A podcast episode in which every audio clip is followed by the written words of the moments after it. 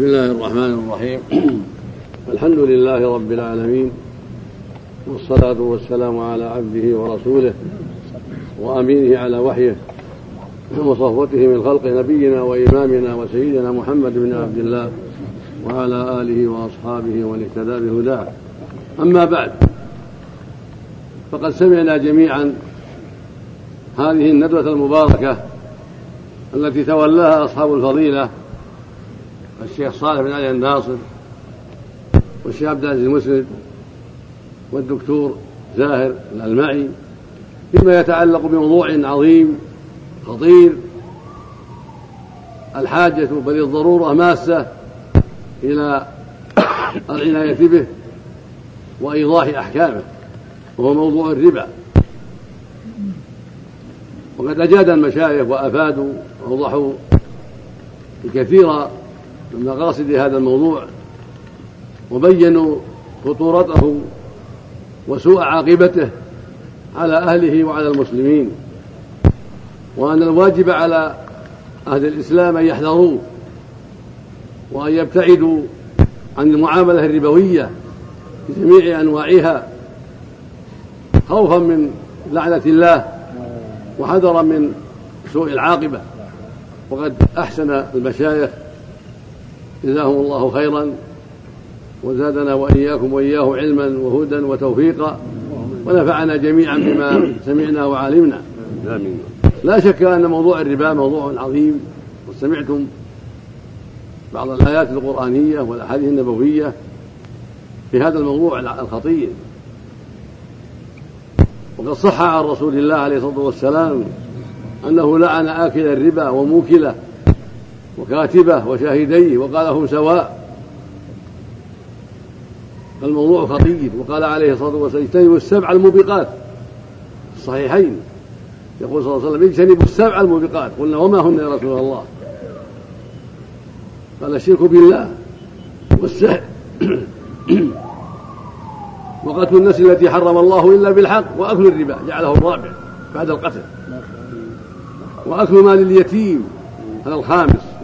والتولي يوم الزحف عند لقاء الكفرة. وقذف المحصنات الغافلات المؤمنات. فالربا من السبع الموبقات والموبقة المهلكة نعوذ بالله. ولا شك أن الواجب على العلماء وعلى ولاة الأمور بذل الوسع في حل المشكل وإزالة ما يضر المسلمين من جهة البنوك الربوية ومن جهة جميع المعاملات الأخرى مع غير البنوك وأن الربا يجب القضاء عليه. حذرا من غضب الله وعقابه. وحرصا على أن يأكل المسلمون من كسب الحلال لا من كسب الحرام. وقد, جل وقد جاء الله جل وعلا بدين كامل وشرع كامل يقول سبحانه اليوم أكملت لكم دينكم. فليس هناك بحمد الله حاجة إلى أي قانون وأي وضع من جهة الكفرة. بل في دين الله وفي شريعة رسول الله التي جاء بها عن ربه عز وجل ما يشفي ويكفي. فالواجب على أهل العلم أن يطبقوها وأن يأخذوا بها وأن يحذروا ما خالفها وأن يرشدوا ولاة أمر المسلمين جميعا. إلى مقتضاها وما بين الله فيها. والإسلام هو الحاكم على الناس وليست قوانين الناس ولا أوضاعهم المخالفة هي الحاكمة. بل الإسلام دين ودولة وهو الحاكم على الجميع. قال تعالى إن الله يأمركم أن تؤدوا الأمانات إلى أهلها وإذا حكمتم إلى الناس أن تحكموا بالعدل. والعدل هو حكم الله وشرع الله وأن يحكم بينهم بما أنزل الله. فلا وربك لا يؤمنون حتى يحكموك فيما شجر بينهم. ثم لا يجدوا في أنفسهم حرجا مما قضيت ويسلموا تسليما. ويقول سبحانه أفحكم الجاهلية يبغون؟ ومن أحسن من الله حكما لقوم يوقنون. وقد سمعتم أن الربا أنواع ومسائل متعددة ترجع إلى شيئين إلى ربا الفضل كما سمعتم وإلى ربا النسيئة كانت الجاهلية في الغالب على هذه النسيان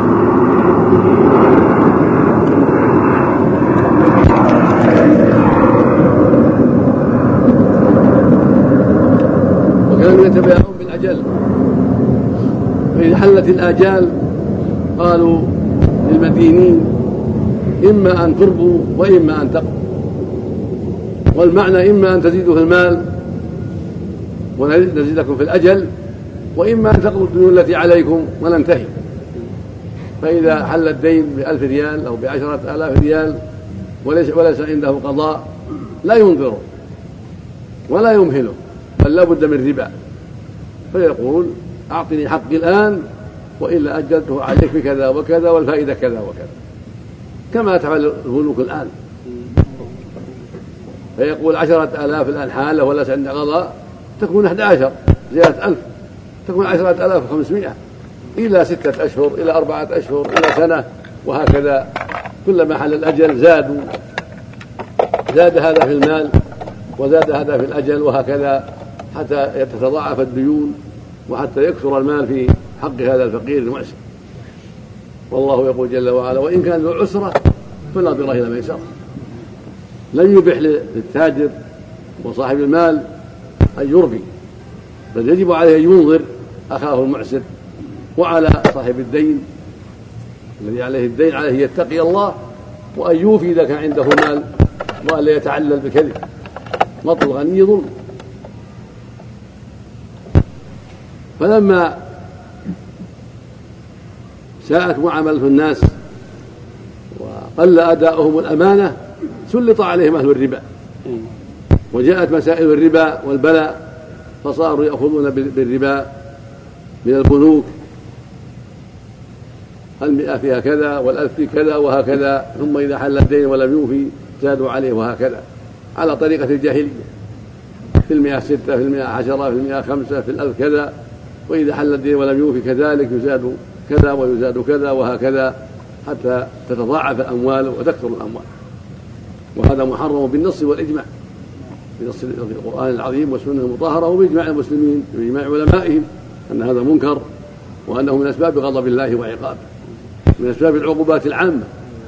وسمعتم ما في الربا من أضرار على الفقراء والمساكين فإن من رحمة الله للفقير أن ينظر بلا زيادة المعسر ينظر وعلى أخيه أن يقرضه ويساعده أو يبيع عليه بالأجل بالبيع المعتاد من غير إضرار بأخيه. وإذا حل الأجل ولم يتيسر له القضاء أمهله من دون ربا. هذا هو الواجب بين المسلمين. هو شيء واحد وأسرة واحدة وجسد واحد وبناء واحد. ليس له أن يضر بعضهم بعضا هكذا قال المصطفى عليه الصلاة والسلام المؤمن للمؤمن كالبنيان. يشد بعضه بعضا وشبك بين أصابعه. فكيف يربي عليه وقال عليه الصلاة والسلام مثل المسلمين في توادهم وتراحمهم وتعاطفهم كمثل الجسد. إذا اشتكى من عضو تداعى له سائر السهر والحمى. وسمعتم أيضا ما ذكره المشايخ من من الأضرار الأخرى فإن الناس إذا جعلوا أموالهم البنوك بهذا الربا الذي يأتيهم بسهولة والمضرة على الفقير تعطلت المشاريع الخيرية وتعطلت الحركة في المسلمين في مزارعهم وصناعاتهم ودورهم وكل ما يحتاجون إليه. من علم أن ماله يأتيه بربح كبير من دون عمل ومن دون مشقة ترك الأعمال وترك الناس الأعمال ولم يجدوا عملا وصارت المشقة عظيمة على على الناس جميعا. الفقير لا يجد عملا والتاجر لا يعمل شيئا ولا يجد مشروعا ينفع لا زراعة ولا مصنعا ولا كذا ولا كذا لأن أمواله قد جعلت في البنوك وراحت إلى الأعداء إلى اليهود وأشباههم. وتعطلت مصالح العباد ومصالح المسلمين. والله جعل في المعاملات مصلحة للمسلمين. دعوا الناس يرزق الله بعضهم من بعض. هذا عامل وهذا تاجر وهذا يوجد مزرعة وهذا يوجد مصنع ويحتاج إلى عمال ويعطيهم كذا. فينتفع المسلمون ويتعاونون في هذه الحياة. أضرار الربا لا تحصر وشره لا يستقصى. وإن خفي وإن خفي على بعض الناس وإن جهله كثير من الناس لكن الذي حرمه سبحانه وتعالى هو أعلم بأضراره وأعلم بشره جل وعلا. وهو لا يحرم شيئا عبثا سبحانه وتعالى. يتعالى ويتقدس عن العبث. فإنما يحرم ما يحرم لأضرار ويبيح ما يبيح لمصالح ويسرى ما يسرى لمصالح سبحانه وتعالى. حرم على العباد الربا حرم على الميتة والخنزير وأكل أموالهم بالباطل ودماء بعضهم بعضا وأموال بعضهم وأعراض بعضهم لما في انتهاكها من الشرور ولما في تحريمها من المصالح. فالقاعدة الجليلة العظيمة أن تعلم أن ربك حكيم عليم سبحانه وتعالى. حكيم عليم. ليس عابثا ولا جاهلا بل عليم بأمور عباده ومصالحهم. حكيم في شرعه وقدره. كل أعماله الكونية وكل أعماله وشرائعه التي جاء بها المصطفى عليه الصلاة والسلام كلها على محض الحكمة. فما يجري قدرا فعلى محض الحكمة. وما يجري شرعا فعلى محض الحكمة. فما يقع بالناس من أمراض أو سيول جارفة أو أمراض أو زلازل أو غير هذا كله عن حكمة. ليس عن عبث بل حكمة بالغة وأسباب اقتضت ذلك. وهكذا ما يشرع من الأحكام من واجبات ومستحبات ومحرمات ومكروهات ومباحات كلها عن حكمة. هو حكيم عليم سبحانه وتعالى. إن ربك حكيم عليم. وكان الله عليما حكيما سبحانه وتعالى. ولما شعر العلماء بمضرة الربا وسوء عاقبته بينوا المخارج وبينوا الطرق التي تقي شر الربا وأوضحوا ذلك في كتبهم بينوا البيوعات الشرعية والمزاينات الشرعية وبينوا أشياء أخرى محرمة حتى يأخذ المسلمون بما أباح الله ويدع ما حرم الله. فالبيوع أنواع كثيرة. فعليه بين يأخذوا بالأنواع بالأنواع المباحة من البيع إلى أجل البيع المعجل السلم إلى غير ذلك. ولو بالفائدة القليلة فإن فائدة قليلة مع قليلة مع قليلة قطرة مع قطرة ترجع إلى أنهارا وبحارا. فإذا جمعوا اشتروا الأموال الكثيرة وجلبوها من هنا من هنا ومن هنا وباعوا على الناس بالفائدة القليلة التي تنفعهم ولا تضر إخوانهم محاويج الفقراء. تجمعت لديهم أكساب مباحة وتجمعت عليهم عليهم أرباح مباحة وانتفعوا بذلك وانتفع إخوانهم وسلموا من الربا الذي حرمه الله عليهم. وليس من اللازم الجشع والفائدة الكبيرة في المئة عشرين في الألف مئتان لا. يكفي في الألف القليل القليل. واحد في المئة إذا تجمع مع مع كذا ومع كذا صار هذا الواحد ألوفا كثيرة عند سعة التجارة وسعة المعاملات ولكن من طبيعة العبد الجشع من طبيعة الإنسان الحرص على الزيادة والكثرة وتحبون المال حبا جما فيجب على المؤمن أن يتقي الله وأن يراقب الله وأن يحذر ما حرم الله وإن كان فيه مال كثير. وأن يأخذ بما أحل الله وإن كان الربح فيه قليلا. فالدرهم المباح خير لك من مئات الآلاف بالطرق المحرمة. وهذه الأموال المحرمة مآلها إلى قل مآلها إلى بلاء مآلها إلى محق من الله عز وجل. ومن أعظم المحق لبركاتها أن تكون زادا لك إلى النار تجمعها إلى النار. لا قد لا تؤدي زكاتها قد لا تؤدي حقها. مع مع كونها جاءت بالأكساب المحرمة فتكون زادا للنار نعوذ بالله. حتى ولو أدى زكاتها لأنه جمعها من من مال الحرام من الربا أو من الغش والخيانة والحيل والمكر. وتكون والعياذ بالله من أسباب دخوله النار ومن أسباب غضب الله عليه. وتبا لأموال وتبا لملايين أو بلايين عاقبتها النار. عاقبتها غضب الله وعقابه. وما وما وماذا قيمتها. فالواجب على المؤمن أن يتقي الله فمليون أو مئة ألف أو ألف أو مئة من الطريق الحلال خير له من الملايين والبلايين وما فوق ذلك بالطرق الخبيثة المحرمة الربوية أو التي فيها الخيانة وفيها الغش وفيها الظلم والعدوان وفيها أكل أموال الناس بالباطل وقد درس مجلس هيئة كبار العلماء هذا الموضوع وتبادل فيه الرأي قال ولي الأمر بين له أنه لا يجوز البقاء على هذه البنوك الربوية وأن الواجب إيجاد بنوك إسلامية تقي الناس شر الربا ويضعون فيها أموالهم ويسألون بها عما حرم الله. فاستجاب ووفقه الله ووعد بإيجاد مؤسسة عظيمة واسعة تكون فرجا للناس من هذا الربا وتوجد فيها أموال المسلمين وتستعمل فيها وتستغل فيها أموال المسلمين بالطرق الشرعية بالطرق المباحة وسوف ينتهي أمرها قريبا إن شاء الله. وذلك في مصرف الراجح المعروف فإن مصرف الراجح قد تأسس أن يكون بنكا إسلاميا وأن توضع فيه أموال إسلامية من المساهمين وأن يستعمل ما شرع الله من المعاملات الإسلامية وأن يتباعد عما حرم الله. وسوف إن شاء الله يفتح قريبا في مدة قليلة قريبة. ويستغنى به إن شاء الله عما حرم الله من هذه المعاملات الربوية.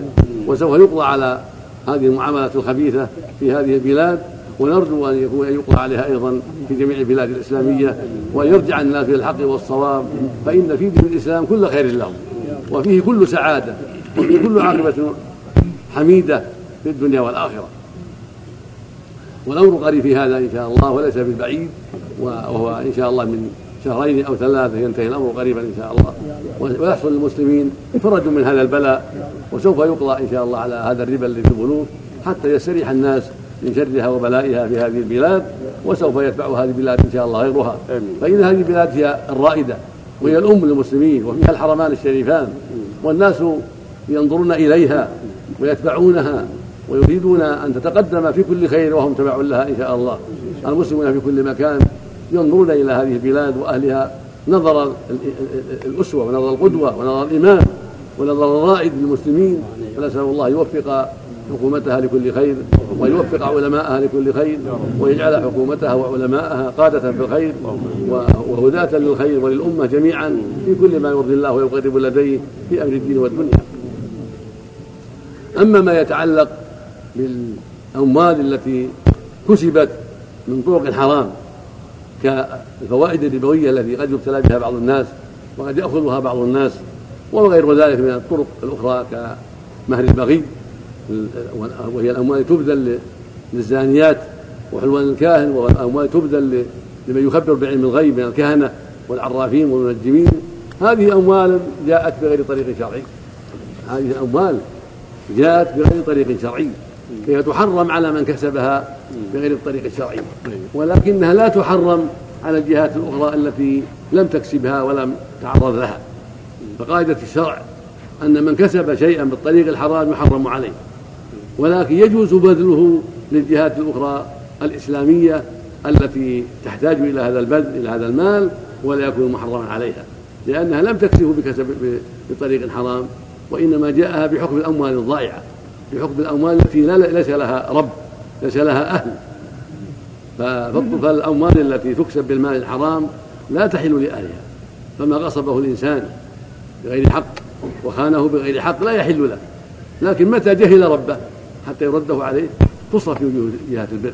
يصرف في الفقراء والمساكين في المشاريع الخيرية في إيجاد دورات المياه في سهلة الطرق في الديون عن المدينين في الفقراء والمحاويل في أشباه ذلك.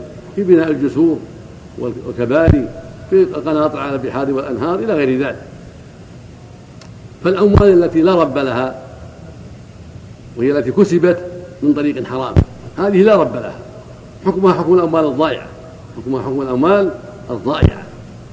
فالرهون التي جهل أهلها والودائع التي جهل أهلها والرسوم التي جهل أهلها حرام على من غصبها وحرام على من تولاها بغير حق. ولكنها مباحة لمن لم يكتسبها بطريق حرام. بل تصرف فيه ويكون الفقير والجهات المشاريع الخيرية مصارف للأموال التي لا رب لها ولا أهل لها ولكنها تحرم على من كسبها بالطريق الحرام يحرم على الغاصب أن يأكل ما غصب يحرم على المرابي ولكن هذا المال الذي أخذه بالربا لا يعيده إلى صاحبه لا يعيد إلى صاحبه لأنه إذا عاده اعانه على المال الخبيث واعانه على الحرام واعانه على الشر فهذا المال الذي أخذه من غير طريق شرعي يبقى لمصالح المسلمين ولا يأخذه هو لأنه أخذه بغير طريق شرعي.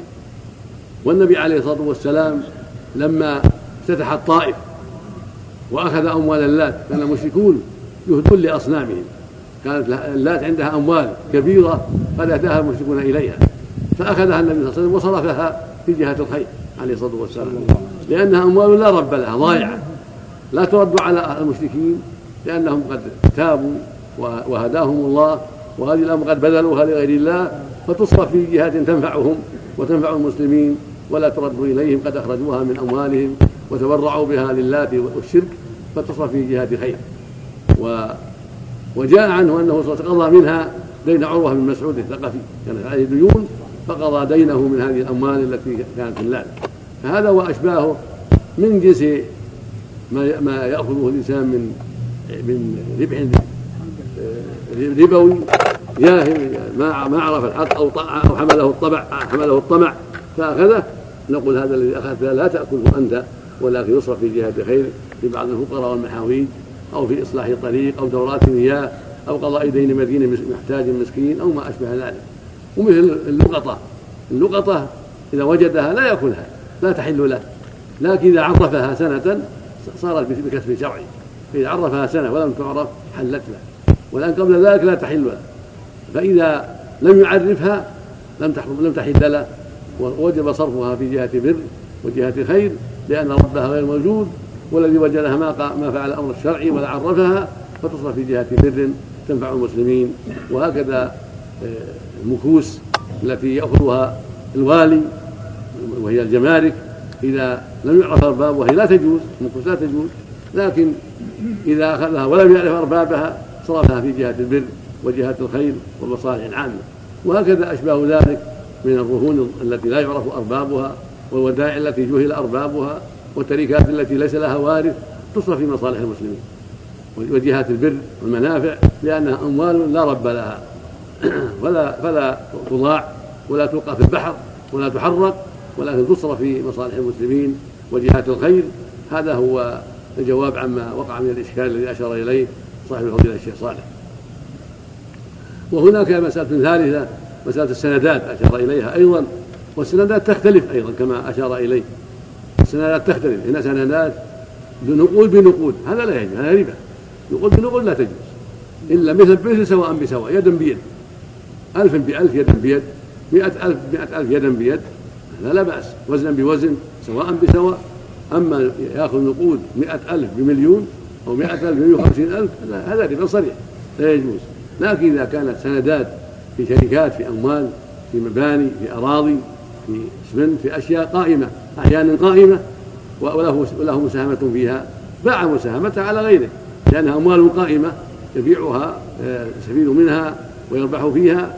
أما في البنوك لا البنوك أولا تعاون على العدوان البنوك الربوية لا يجوز الاشتراك فيها ثم الاشتراك فيها نقود بنقود متجمعة لا يجوز.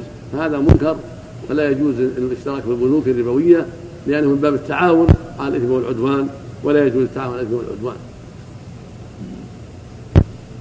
والسندات الأخرى التي بشيء مجهول كذلك مثل مع السند على المالية أنه يعطى كذا وكذا يعطى كذا وكذا من الأموال. ما يدرى متى تحصل. ما يجوز له بيع السند لأنه ما يدرى متى يحصل له. أمر أمر خطير وامر مجهول. لا يجوز أن يبيع هذا السند لا بقليل ولا بكثير. لأن ما يدرى متى يحصل له من المالية هذا الشيء. قد يتأخر. المقصود إذا كانت الجهه التي وحيد عليها بالسند. لا يدرى متى تعطي أو لا يؤمن عطاؤها. أو مثلا بطعام أو بقهوة أو بسكر أو بشيء. لا يدرى متى يحصل. فبيعه فيه غرض.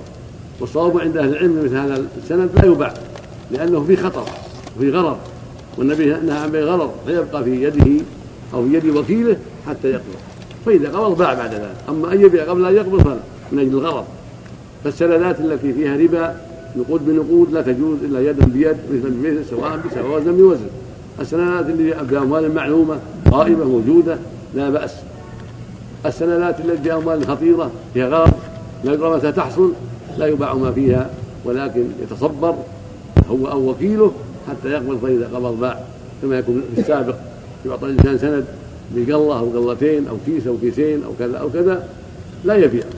يعني ما يدرى متى يحصل ولا يدراه ناقص أو كامل ولا يدراه طيب أو ردي ولكن يصبر فإذا قبضه باع شيئا معلوما على الناس هو أو وكيله. هذا وأسأل الله عز وجل لنا ولكم التوفيق والهداية وصلاح النيه والعمل. كما أسأل سبحانه أن يجزي إخوتنا المشايخ جزاء حسنا وأن يضاعف مثوبتهم وأن يوفقنا جميعا لما فيه صلاح العباد والبلاد. إنه سميع قريب. وصلى الله وسلم على نبينا محمد وعلى آله